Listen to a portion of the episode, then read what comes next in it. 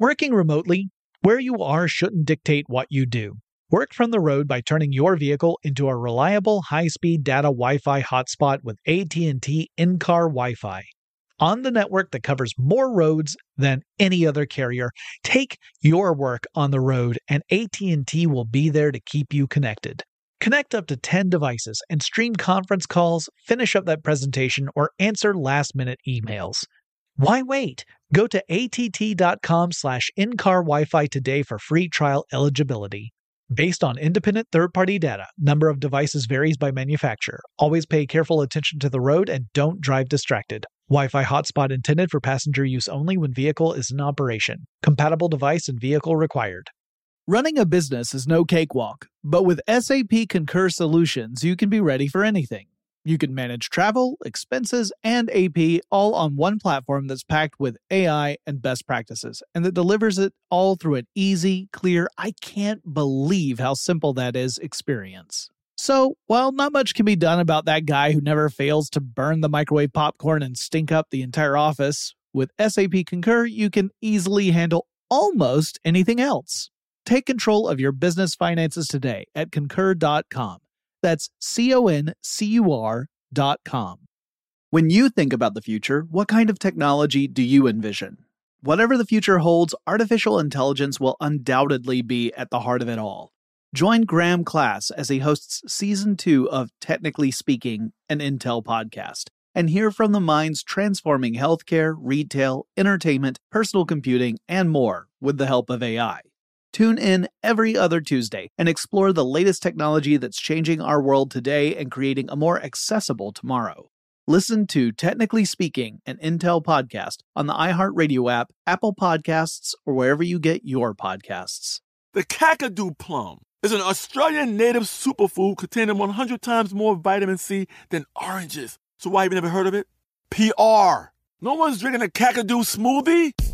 I'm JB Smoove, and that was a full episode of my new podcast, Straightforward, inspired by guaranteed straightforward pricing from AT&T Fiber. Get what you want without the complicated. AT&T Fiber, live like a gigillionaire. Available wherever you get your podcast. Limited availability in select areas. Visit AT&T.com slash hypergig for details.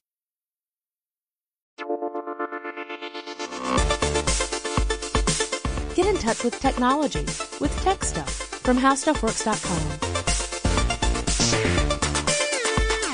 Hey there, and welcome to Tech Stuff. I'm your host, Jonathan Strickland, senior writer for HowStuffWorks.com. And before I get into any of this episode, I would like to let you guys know I've got a cold. It's a bad one. Earlier this week, I was unable to speak.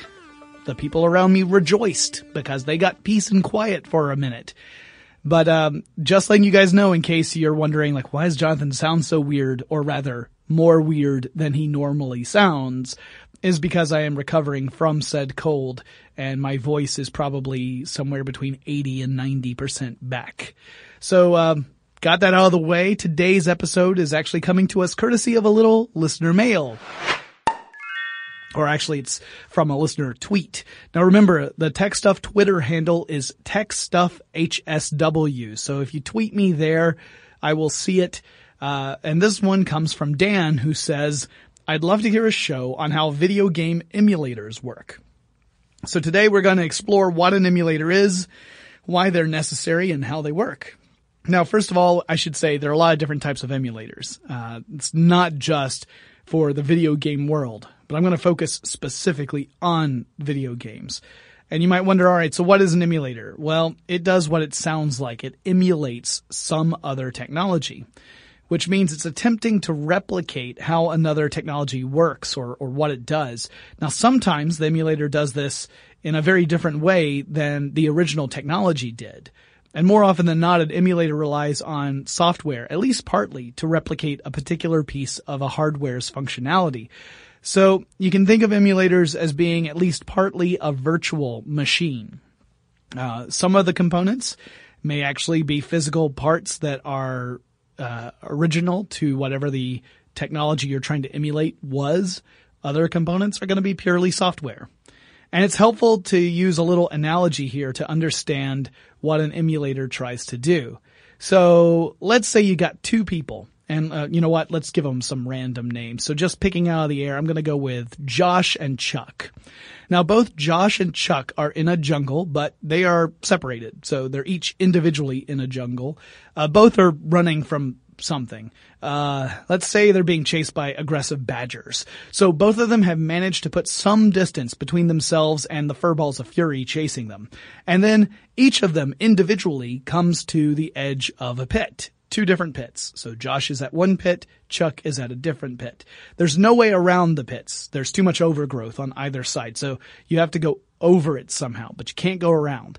And they each have a short amount of time to figure out a way around, or rather over, their respective pits. So Josh decides what he's going to do is fashion a makeshift bridge out of some branches on the ground and some vines. And so he binds them together and he lays the bridge across the pit. He crosses gingerly across because, you know, we know that Josh's sense of balance is somewhat precarious under the best of circumstances. He gets to the other side and then he kicks the bridge back into the pit so that the badgers can't just follow him across. And then he continues on his merry way. Meanwhile, Chuck, on the other hand, uses a vine to tie it to a branch and use that as kind of a grappling hook. He tosses it up into the limbs overhead and it catches. And so then he swings Tarzan-like, bellowing the whole time, and he gets to the other side. Then he jerks the vine and dislodges the branch so that it falls down and throws that into the pit just in case badgers can also swing across pits. But that's because he has not yet read how badgers work on howstuffworks.com. So both Josh and Chuck got across their respective pits, but they both did so in very different ways. The end result was the same, but the pathway was different. That's sort of what emulators do. They're meant to produce a result that's identical to another technology, even if the pathway to get there is very different. A video game emulator is really meant to replicate how a specific machine works so that you can play the games that were designed for that machine, typically on a computer, a PC. So an emulator could be a specific arcade game emulator, like for a very specific title, or it could be a video game console emulator, which means it could act like a video game console virtually, and you could play the games made for that console on your computer. The end result is that you can play those games meant for one device on a totally different device. And as I said before, typically we're talking about a personal computer. Now, emulators are not the same thing as ports. A ported game is one that developers originally created for one architecture system, and then they adapt that game for a totally different system. So the easiest example is a game that originally comes out on the PlayStation might get ported to the Xbox.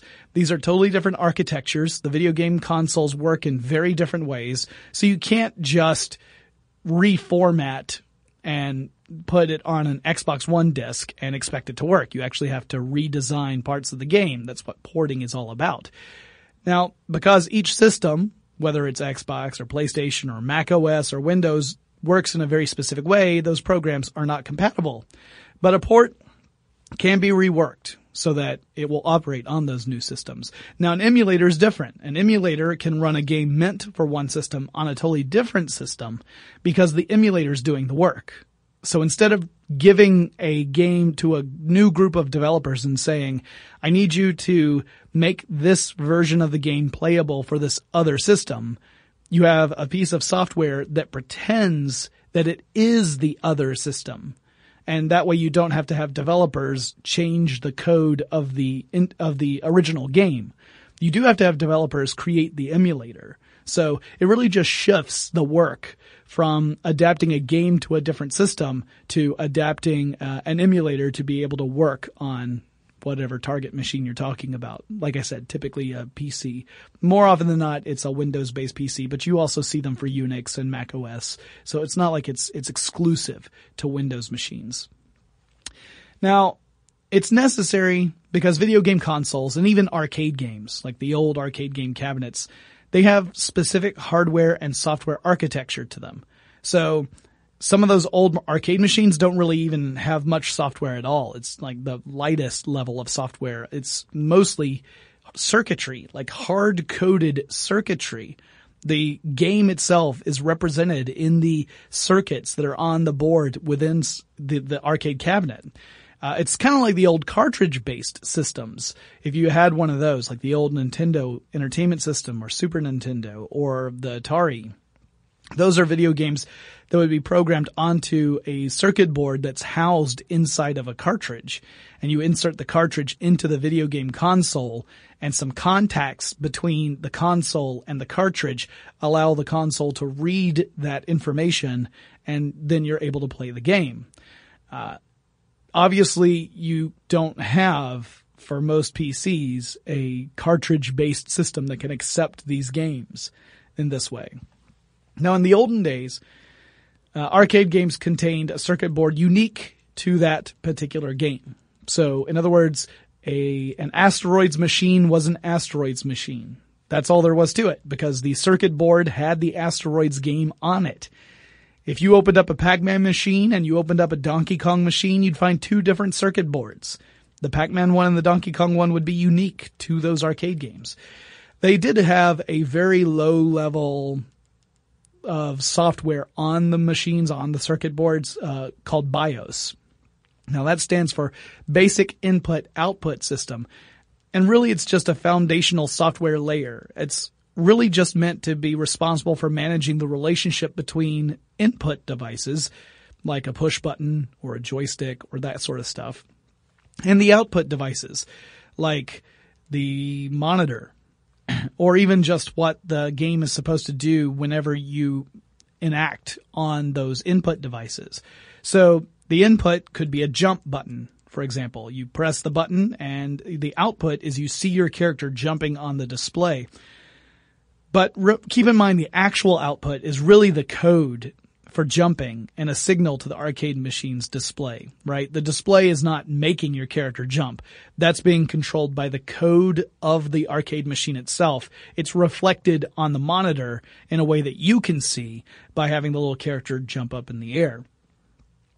Now the game's circuit board handled everything else in those old machines besides that input output. The hardware was handling everything. It was just programmed directly onto the circuit board. And that included the game's sound, its graphics engine, its logic.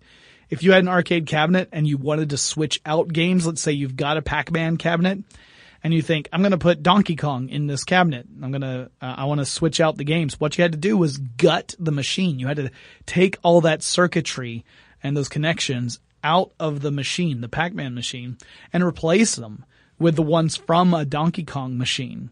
You you couldn't just swap out a certain element. You had to do pretty extensive surgery. Uh, it took some time, like usually you know half hour, an hour, easy to to switch these things out. Uh, later on, it got a little simplified. First, it got simplified in the the uh, adoption of some more standardized connectors. So that meant that you could start to disconnect a circuit board from the rest of a system. And assuming that the control scheme is similar from the old game to the new game, you could plug the new circuit board into a cabinet and it would work pretty well. Uh, now, obviously, that only works if your control scheme is the same. So, for example, if you're playing Pac-Man, there's no jump button, right? There's a player one, a player two, and then there's the joystick that has four motion control and you just control the the Pac-Man character that way. But let's say you wanted to play Centipede. Centipede is a very different uh, type of game. It has a rollerball controller, so you have a ball that you uh, you swipe and you can move your character that way, and it has a fire button where you shoot whenever you press the button. So if you were to switch out the Pac-Man to the Centipede boards, assuming that they they had these universal connectors, you still would have to switch out the control system as well, or else you wouldn't really be able to control the game Centipede the way it was meant to be played, particularly since you wouldn't have a fire button. That would be a problem. Uh, later on, arcade manufacturers would create machines that had the basic hardware set up so that different games could be plugged into the system more like a video game console. So this was even simpler than the universal kind of standardized controls.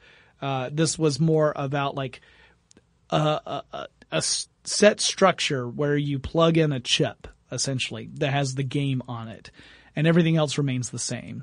So kind of like a video game console where if you're playing a Nintendo and you wanted to stop playing Super Mario Brothers and instead play uh, Gumshoe, then you could turn off the console, pull one cartridge out, put the other cartridge in, turn it on, and there you go. Same sort of thing with these old arcade machines once they got to this level of sophistication.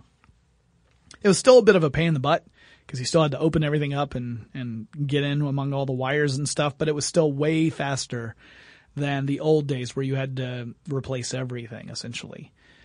Now the games themselves are called ROMs.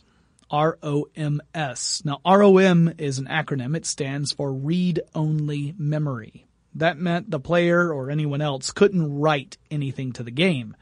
Now they might have something on the circuit board, some some temporary memory in the arcade machine that would allow players to put in initials next to high score, and that would be stored in that memory chip. But the game itself was immutable. You could not change the game. It was the computer equivalent of being set in stone.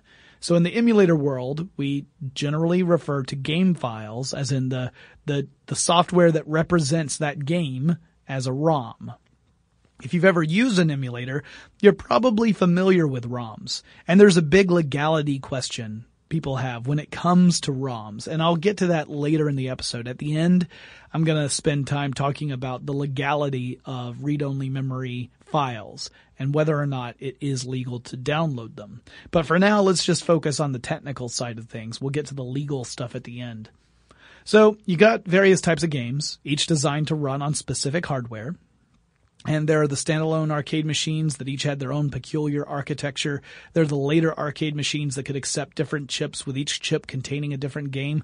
And then there are the video game consoles and their proprietary game technologies. You even got old computer games that were designed to run on slower machines with much less computing power than today's PCs.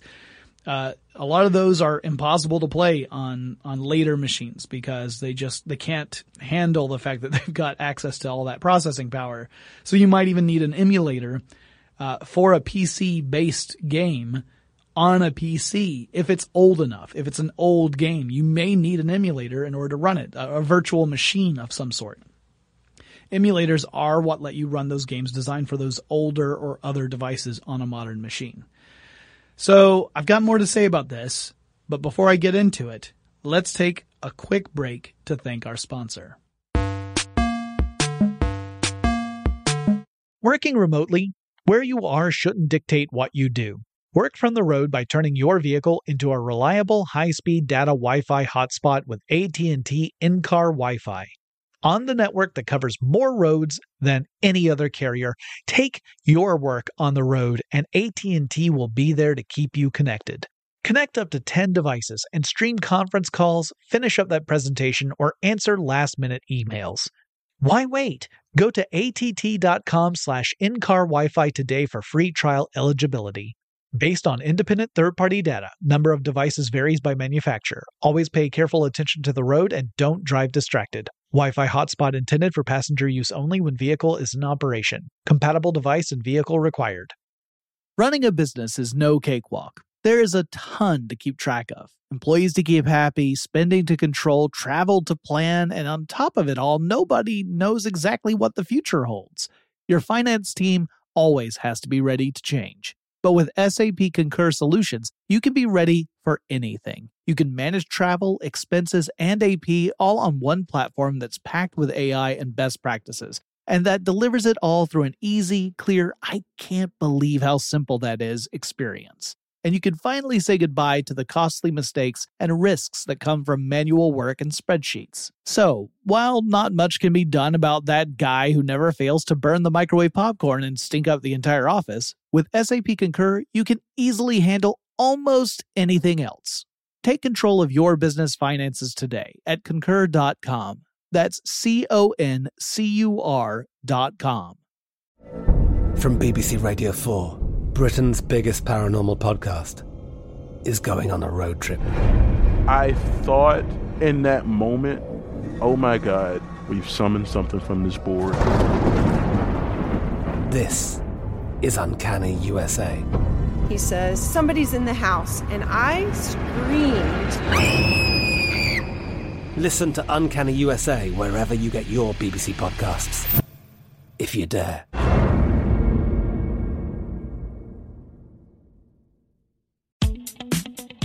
I'm Michael Rapaport. And I'm Kebe Rapaport. And together we're hosting Rapaport's, Reality, Podcast. We have a passion for reality TV, and we're inviting you into our living room. We're talking tea, we're dissecting the drama, and we're giving praise to the single greatest form of entertainment on television today. That is right.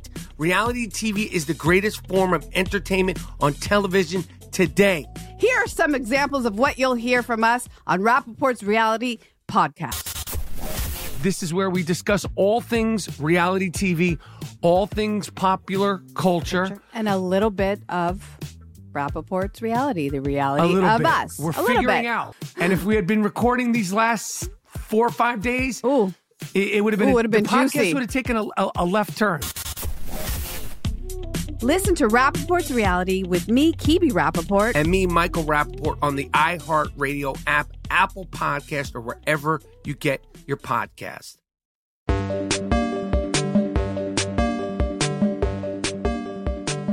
All right, we're back. Now there are two big categories for emulators. And it, this doesn't depend upon the type of console or game you're trying to emulate. It's universal. These two big categories are universal no matter what system you're trying to emulate. Uh, so all different systems, all different arcade games, emulators can fall into one of two categories. There's low level emulation and there's high level emulation. And it might be a little counterintuitive what these mean. But with low level emulation, programmers are trying to create software and or hardware that can pretend to be the emulated hardware. Uh, in other words, you're trying to replicate the actual mechanics, although it's not mechanical, it's electronic, but the actual uh, physical process I guess physical process doesn't really work either, right? The actual logical process of the original game system or arcade machine. Uh, so you want your system to look from a high level as close to that original system as you possibly can get it.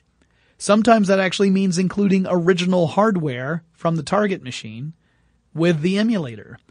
So that means you're not just replicating the target machine, you're using some of its actual parts. You're, you're in part rebuilding the actual original machine.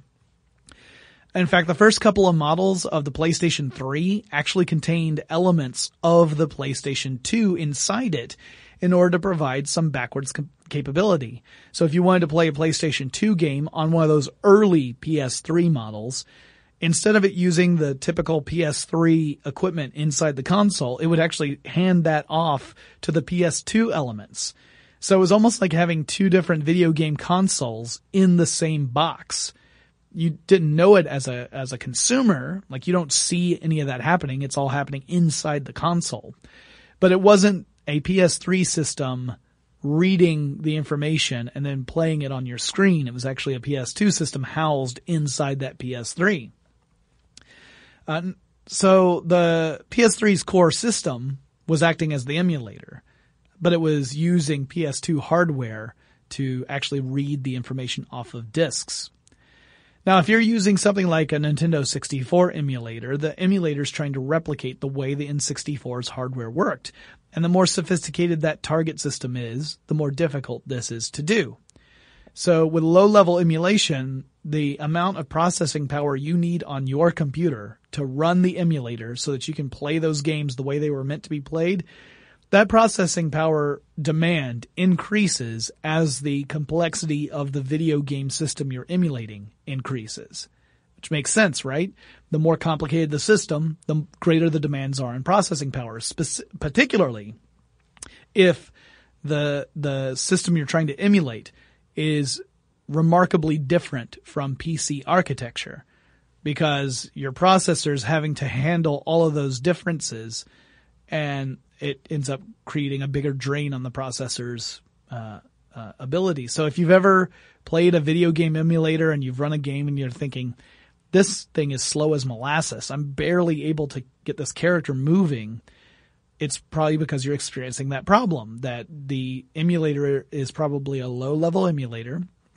It's trying to replicate that original system as closely as possible.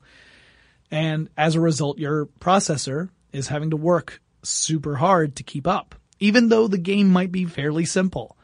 It, it can be very frustrating because you might be playing a game that came out in like the late 80s and you're thinking it's 2017. My computer should be able to run this with no problem. But the truth is the processor is trying to handle a system so different from itself that that's what's causing the slowdown. I experienced this with a friend who had uh, a, a, a an arcade emulator and he's had Ghosts 'n Goblins on there and I loved that game. I loved it when it came out. But as I started to play it, I thought this game is way slower than I remember it. Am I just remembering it incorrectly? Nope. Turned out it was because the uh, emulator was putting too great a demand on his system's processor, and as a result, the game I was playing was much slower than what it was supposed to be. And it's really hard to make low level emulators efficient. Some games and game system, systems require multiple synchronization processes to make sure all the emulated components are working together properly. So the more frequently that happens, the more times an emulator has to say, hey, is everything alright? And send that message out to all the different components and wait for a response, the more demands it places on that processor. Uh, so if you want to have a really good low level emulator, you need a a computer with like a screaming fast processor. And and that could be again a little counterintuitive. You might think, well, this game can run the latest computer games with no frame rate issues. Uh, at the highest graphics setting, everything's awesome. But when I try to run this emulated game, everything slows down. Why is that? It's because of this. Now, then you have high level emulation. This is very different. High level emulation simulates the functions of hardware, but doesn't try to replicate those functions. So in other words, all it wants to do is get to that end result. It doesn't care if it follows the same path as the hardware. So this gets back to that Josh and Chuck example I gave at the top of the show. Both the vine and the bridge will get Chuck and Josh across the pit, but they do it in different ways. The end result is the same. That's what high level emulation aims to do. So we call this abstraction. We, we are able to create an environment in which a game will work even if you're using totally different hardware because of this level of abstraction. This is particularly handy for game developers, not just people who want to play games, but people who are making games because you can develop a game for a specific system using a level of abstraction and uh, you can use whatever system you prefer to develop on. So let's say you're a developer and that you use uh, a Mac as your computer, but you're developing a game for the Xbox. A level of abstraction allows you to do this on a virtual level so that you're developing an Xbox game in a Mac environment and you don't have to have special equipment or anything like that. You've abstracted all of the elements into a virtual realm. So, high level emulation uses shorthand for basic operations instead of a specific pathway.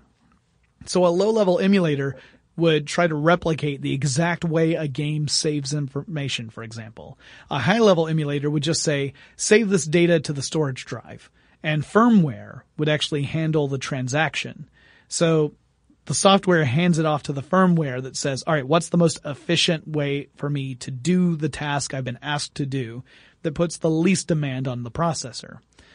Uh, it's kind of like a voice activated assistant in a way. As these systems get more robust, you can ask for the same information in many different ways. So for example, if I had an iPhone, I could ask Siri, what is the weather like outside?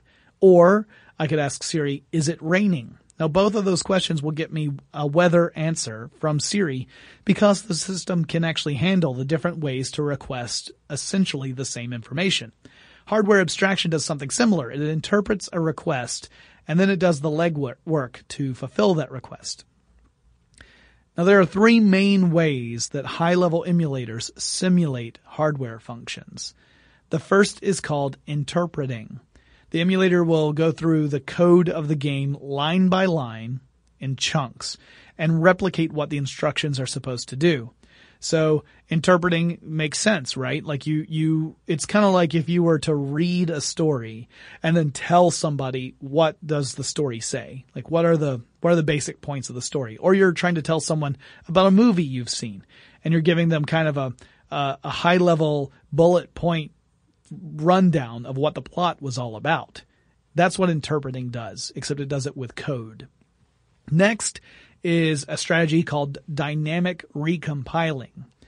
Now that method actually looks at blocks of code, looks at the instructions that are the processor is supposed to carry out according to that code, and then it starts looking for a more efficient or optimized way to run those same instructions on the actual computer you are using. So in other words, it's recompiling the code for a different piece of hardware. It's kind of like saying, all right, uh, this was written for an Atari 2600. I want to rewrite it so that the same result will happen on the PC that is running the software. Um, very interesting that this can be done on an abstract level. And finally, there's a strategy called list interception. Now this is relevant for computers that use coprocessors and for systems that you're trying to emulate that also had coprocessors. Uh, most PCs these days have a coprocessor. The graphics processing unit is a coprocessor. Now those chips are meant to handle graphics, but they're also really handy for parallel processing. You might have heard that a lot of hackers use GPUs in order to do brute force attacks against secure systems. This is because GPUs can process stuff in parallel, which means you can have a bunch of parallel processors all tackling the same problem going through different potential solutions, and that cuts down on the amount of time it takes for you to find the real answer. So with list interception, an emulator interrupts a command list sent to the original device's coprocessor and turns that into instructions that the actual host computer's graphics processing unit can handle.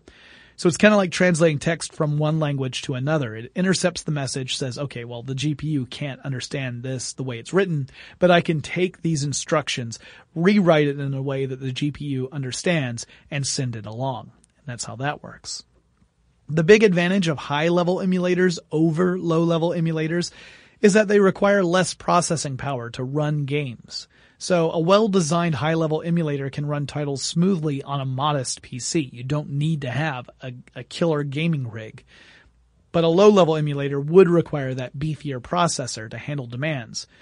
Now, the flip side is a low-level emulator tends to be more accurate when replicating a game, and a high-level emulator might not be able to replicate all the things the game does because it's not as specific to that system. Like it's not replicating the system as faithfully as a low level emulator would. So there are trade offs.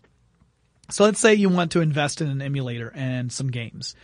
And just for argument's sake, let's say that there's a legal way for you to buy the games rather than just download them willy nilly. Uh, like I said uh, before, I'm going to talk more about the legality of all of this at the end of the show. So what system should you go for if you want an emulator? Well, that really depends on several factors. For one, um, are you Mr. Moneybags or Miss Moneybags? Because if money's not an object, you might as well go bonkers and trick out a nice low level emulator system with a really, really good gaming rig PC to get the most authentic experience when you plop down to a rousing game of BurgerTime or Gauntlet 2. Low level emulators, particularly ones that include actual hardware used by the system you're trying to emulate, get pretty pricey. And remember, you got to have that powerful processor to run those emulators and uh, as opposed to the high level emulator types. High level emulators don't require as much horsepower from the host computer, which brings the cost down. You don't need to buy a super fast computer. In fact, you may already have a machine more than capable of running a, a high level emulator program. So you won't have to spring for that screaming gaming rig with, uh, you would like for, uh, a low level emulator. But sometimes those high level emulators cannot perfectly replicate whatever the target system is, the, the emulated system. So you might find certain games don't have all the bells and whistles that they should, and a few might even be unplayable. Like you might get a title, a ROM for a game you love, and you have an emulator, a high level emulator for that system or for that machine, and then you find out you still can't play the game. Well, it might not be that the file you got is corrupt, it may be that the emulator just isn't capable of replicating that game the way it should. Now, mostly that depends upon the way the original game developers programmed the original game. If they used a lot of weird shortcuts and hacks to create the game that would work on the target system, it may not work on an emulated system. So, in other words, like, let's say I've developed a game for the uh, original Nintendo, and the original Nintendo could totally handle these sort of kludgy, hacked processes I've created. Uh, because I, I wanted to do it to make a bunch of shortcuts. Like the code looks messy as heck if you look at the code, but the gameplay doesn't reflect that. It's just fine. But then you pull it over onto an emulated system that's more designed to handle games that are written to uh, the standard of Nintendo as opposed to just getting it done. And you may find out that that game isn't really playable on the emulated system. It's really frustrating if, in fact, that was your goal from the, the start. So the more standard a game's code is, the better the chances are that a high level emulator will be able to handle it. Now, arguably, one of the most popular types of emulators is the Multiple Arcade Machine Emulator, or MAME. That's an open source emulator. And open source essentially means the code is open for anyone to look at, to alter, and even to re-upload and distribute. So that means as people find better ways to emulate a particular machine, they can make adjustments to the code and a new version of the emulator can incorporate those changes. So uh, if it's a multiple arcade machine emulator, then you may have a specific arcade cabinet that has not been emulated yet. You might figure out how to do that and you add that code into a an already existing MAME emulator, which I understand is repetitive. See also my tirade about ATM machines and PIN numbers.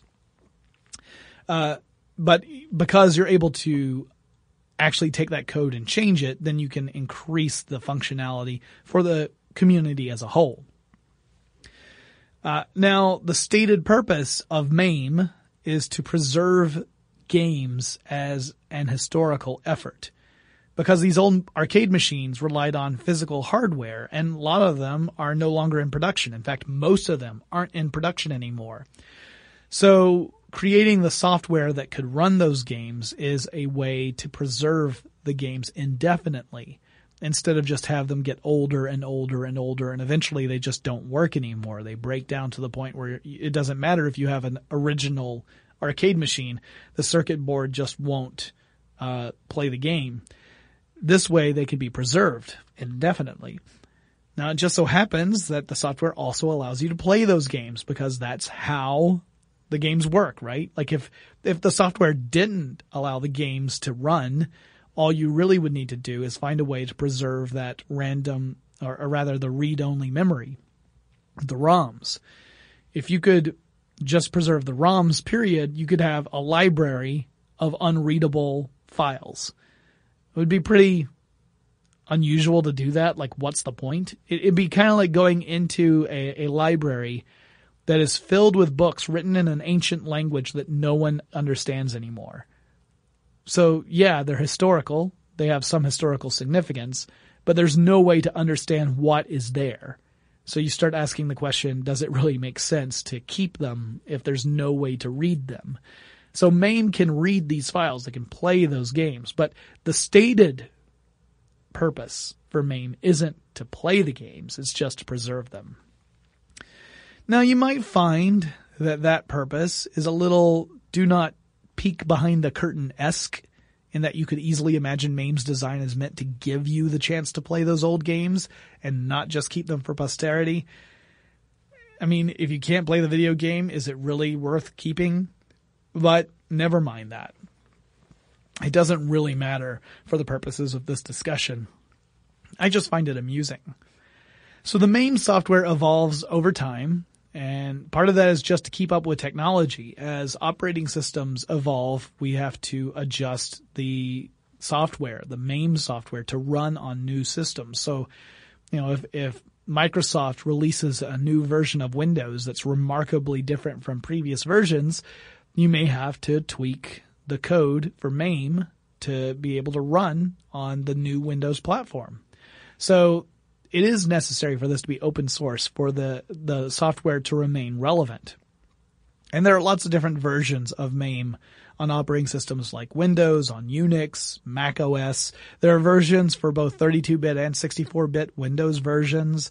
Uh, you can find people selling MAME machines inside either classic arcade cabinets or new cabinets designed to look like old ones, uh, complete with special controls. So if you wanted to, you could create a computer, like you could build a computer on your own, a decent one, not not like again, not a super fast one necessarily, but a decent computer with a lot of storage. You could um, mount a display inside a cabinet to look like an arcade monitor. You could have the computer inside the cabinet. That's essentially the the case for your computer. And you could hook up uh, arcade controls, including ones that are uh, more unusual, like the roller balls or, or some of the other, um, you know, yoke versions for, for flight games, like the old Star Wars game, that kind of stuff. You could have all those sort of controls available. You can even have ones that detach from the system so that you can swap them out whenever you need to for whatever game you want to play. And you could have that in your house and you would essentially have access to all the arcade games supported by that emulator. That doesn't necessarily mean every arcade game ever invented, but it could be hundreds and hundreds of different titles. On the inside's just a PC running that MAME software and a collection of ROMs. So it's getting to time for me to talk about the legality of this. Like, if you wanted to do this, if you wanted to have a an emulator, whether it was a MAME emulator or a video game console emulator or whatever, what are the legal considerations you should make? I'm going to tell you more about that in just a second, but first, let's take another quick break to thank our sponsor. Working remotely, where you are shouldn't dictate what you do. Work from the road by turning your vehicle into a reliable high-speed data Wi-Fi hotspot with AT&T in-car Wi-Fi. On the network that covers more roads than any other carrier, take your work on the road and AT&T will be there to keep you connected. Connect up to 10 devices and stream conference calls, finish up that presentation, or answer last-minute emails. Why wait? Go to att.com slash in-car Wi-Fi today for free trial eligibility. Based on independent third-party data, number of devices varies by manufacturer. Always pay careful attention to the road and don't drive distracted. Wi-Fi hotspot intended for passenger use only when vehicle is in operation. Compatible device and vehicle required. Running a business is no cakewalk. There is a ton to keep track of. Employees to keep happy, spending to control, travel to plan, and on top of it all, nobody knows exactly what the future holds. Your finance team always has to be ready to change. But with SAP Concur Solutions, you can be ready for anything. You can manage travel, expenses, and AP all on one platform that's packed with AI and best practices, and that delivers it all through an easy, clear, I can't believe how simple that is experience. And you can finally say goodbye to the costly mistakes and risks that come from manual work and spreadsheets. So, while not much can be done about that guy who never fails to burn the microwave popcorn and stink up the entire office, with SAP Concur, you can easily handle almost anything else. Take control of your business finances today at concur.com. That's C O N C U R.com. From BBC Radio 4, Britain's biggest paranormal podcast is going on a road trip. I thought in that moment, oh my God, we've summoned something from this board. This is Uncanny USA. He says, Somebody's in the house, and I screamed.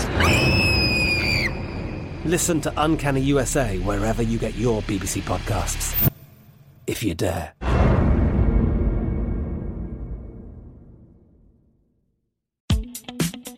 Hi, I'm Michael Rapaport. And I'm Kebe Rapaport. And together we're hosting Rapaport's, Reality, Podcast.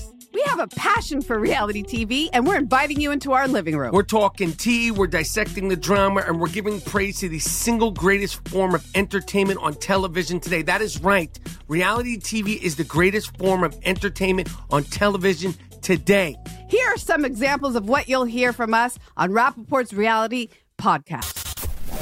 This is where we discuss all things reality TV, all things popular culture. And a little bit of Rapaport's reality, the reality of bit. us. We're a little figuring out. And if we had been recording these last four or five days, Ooh. it, it would have been, Ooh, would've the been podcast juicy. would have taken a, a, a left turn. Listen to Rapaport's reality with me, Kebe Rapaport. And me, Michael Rapaport, on the iHeartRadio app, Apple Podcast, or wherever you get your podcast.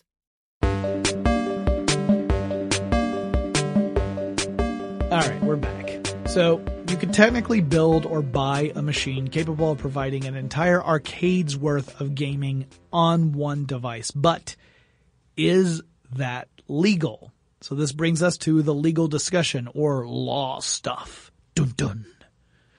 Uh, interesting note: there are a lot of questions about ROMs and their legality. So are ROM files illegal? Is it ever legal to download one? Are emulators illegal?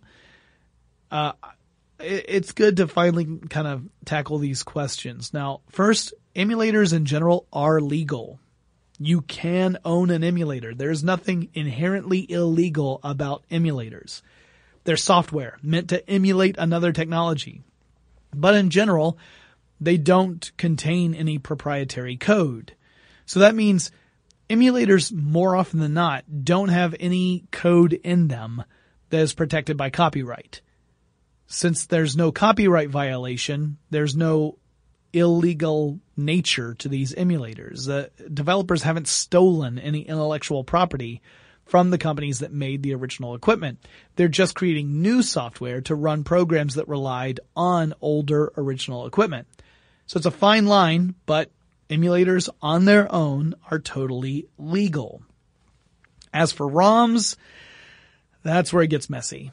For one thing, we do not have global laws guiding our our uh, choices about legality or illegality when it comes to ROMs.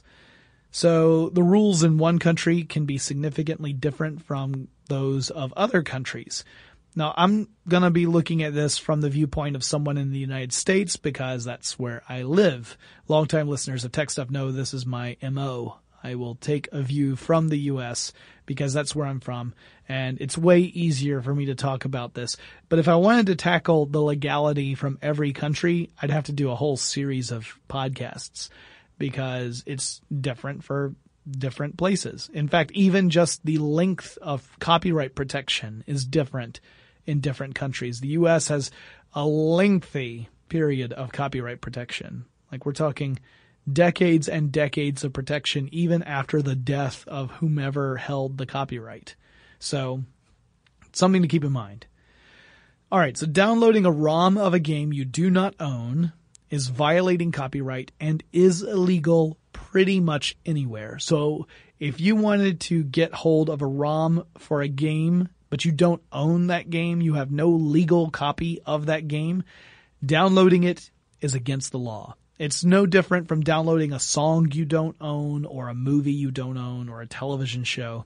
If you do not own a copy, you're essentially stealing. Now, in the case of arcade games, it's pretty darn common for people to steal them. Not many people actually own arcade machines. There are people who do, there are a lot of them who do, but most people do not. The average person does not own an arcade machine in their home. So unless you own a legit copy of an arcade machine, downloading the ROM for that game is pretty much illegal.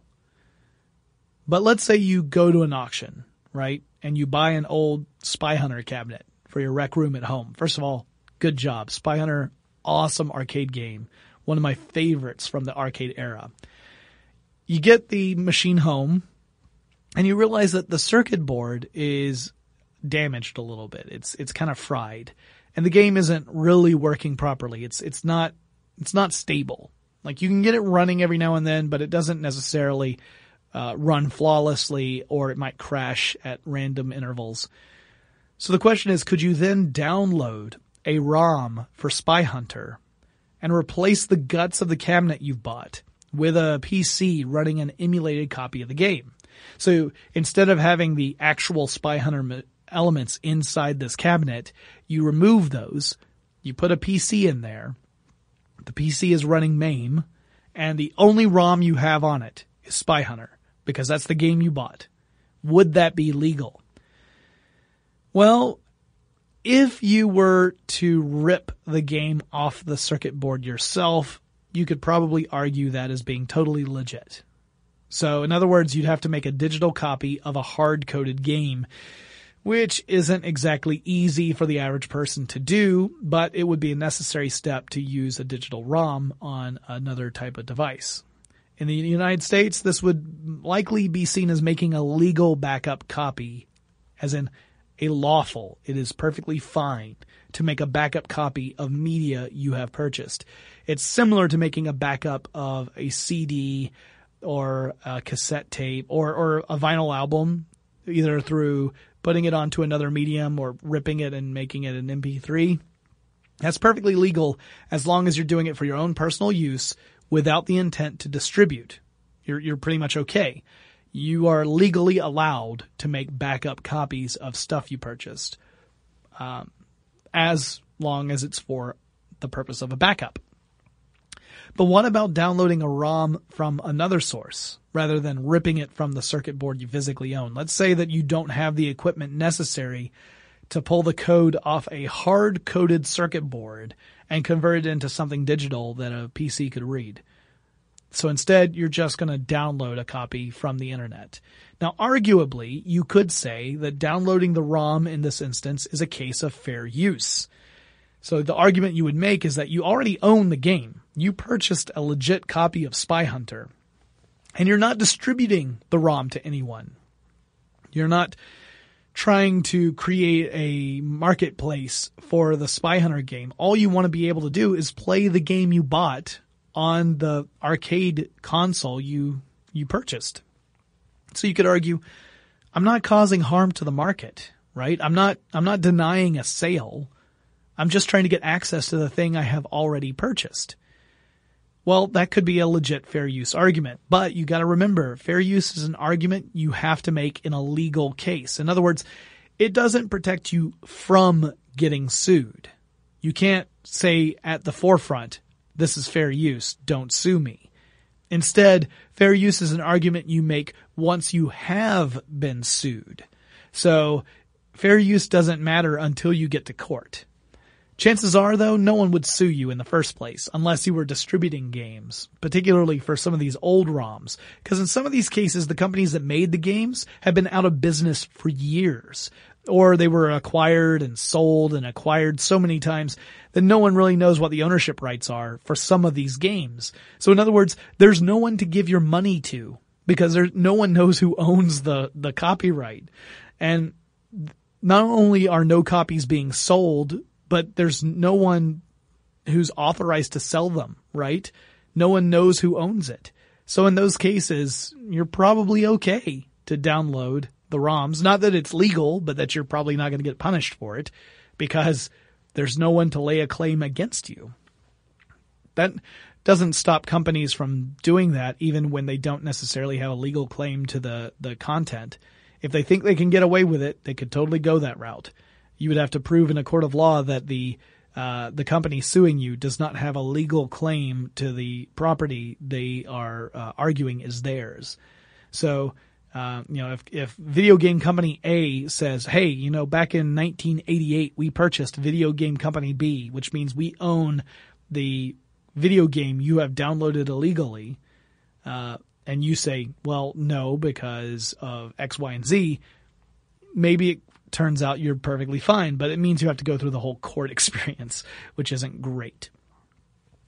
Now, you may have also heard that there's a special rule that allows you to download any video game ROM and keep it for 24 hours without it being illegal, as long as you delete the ROM after 24 hours.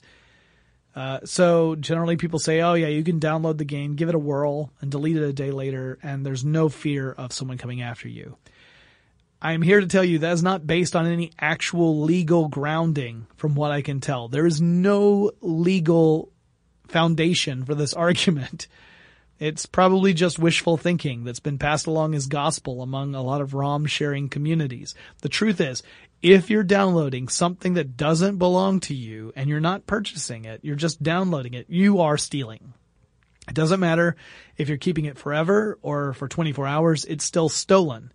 Now, complicating matters in this case is that we're talking about digital information, not a physical copy of something. I mean, if I walked into a video game store and I pocketed a copy of an actual video game that was stored on physical media like a CD or a DVD, there's no question that I stole something, right? If I walk into a GameStop and I grab a box and I shove it under my jacket and I walk out, I stole that. There's a physical copy of the game that I have taken, and that means the store can't sell that physical copy because it's in my possession and I didn't buy it. But downloading a file doesn't feel like stealing, right? Because the original file still exists on some server somewhere. So you didn't, you didn't take the one and only existing copy. You made a copy of another file and now you have that copy. So other legitimate customers could still purchase the game that you've taken because it's not like it doesn't exist anymore. And so because of this, a lot of people justify their actions as being okay because it's not like they actually took something that physically exists, except that at the end of the day, you are accessing something without paying for it. When there's an entire business based off of making games for money. If game developers didn't make money, there wouldn't be games. No one would make games. Or at least not on the level that we are used to. People might make games as an expression of art they're not trying to make any money, but there wouldn't be a video game business if we all just stole stuff, right? Because there's no money in that. You would spend your time doing something else where you'd actually be able to make a living. But we get even more complicated because many of the games that are in ROM form are now on obsolete systems, uh, which you cannot purchase, at least not from a, a, a primary company. Like you're not going to be, be able to buy a classic Nintendo system from Nintendo. You could buy the the little ones that replicate, you know, a dozen or two dozen games on one system, but you can't just go out and buy an NES.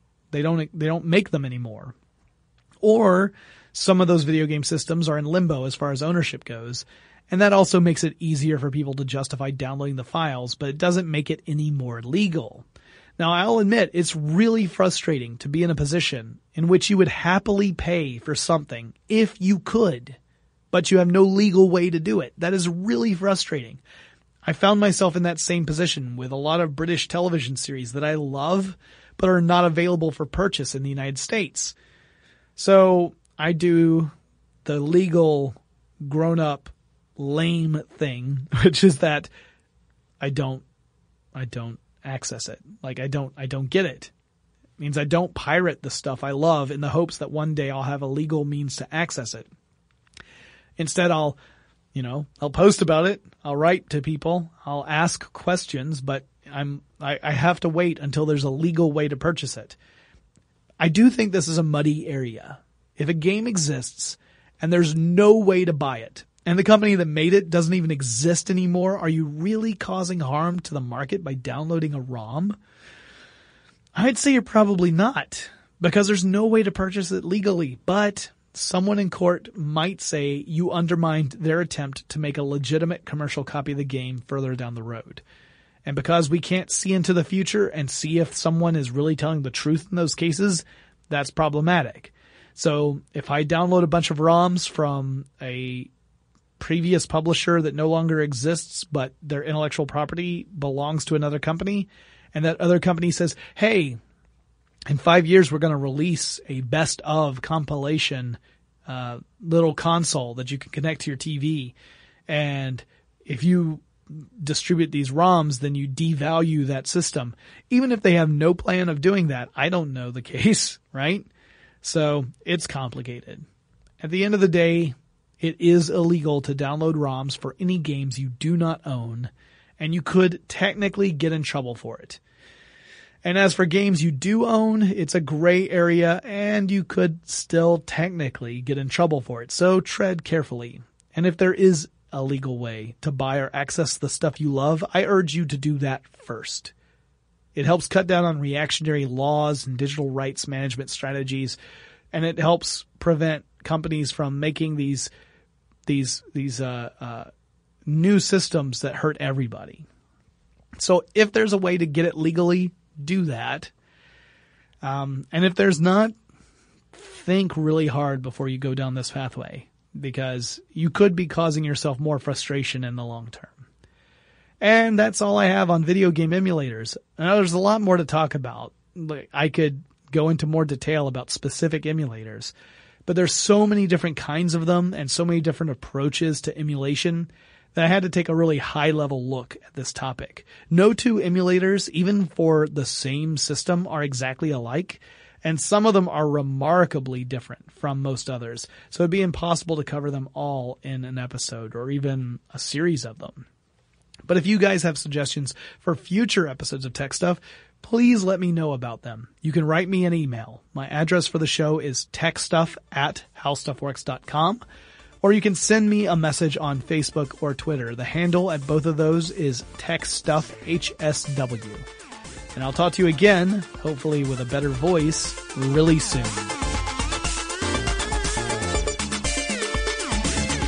For more on this and thousands of other topics, visit howstuffworks.com.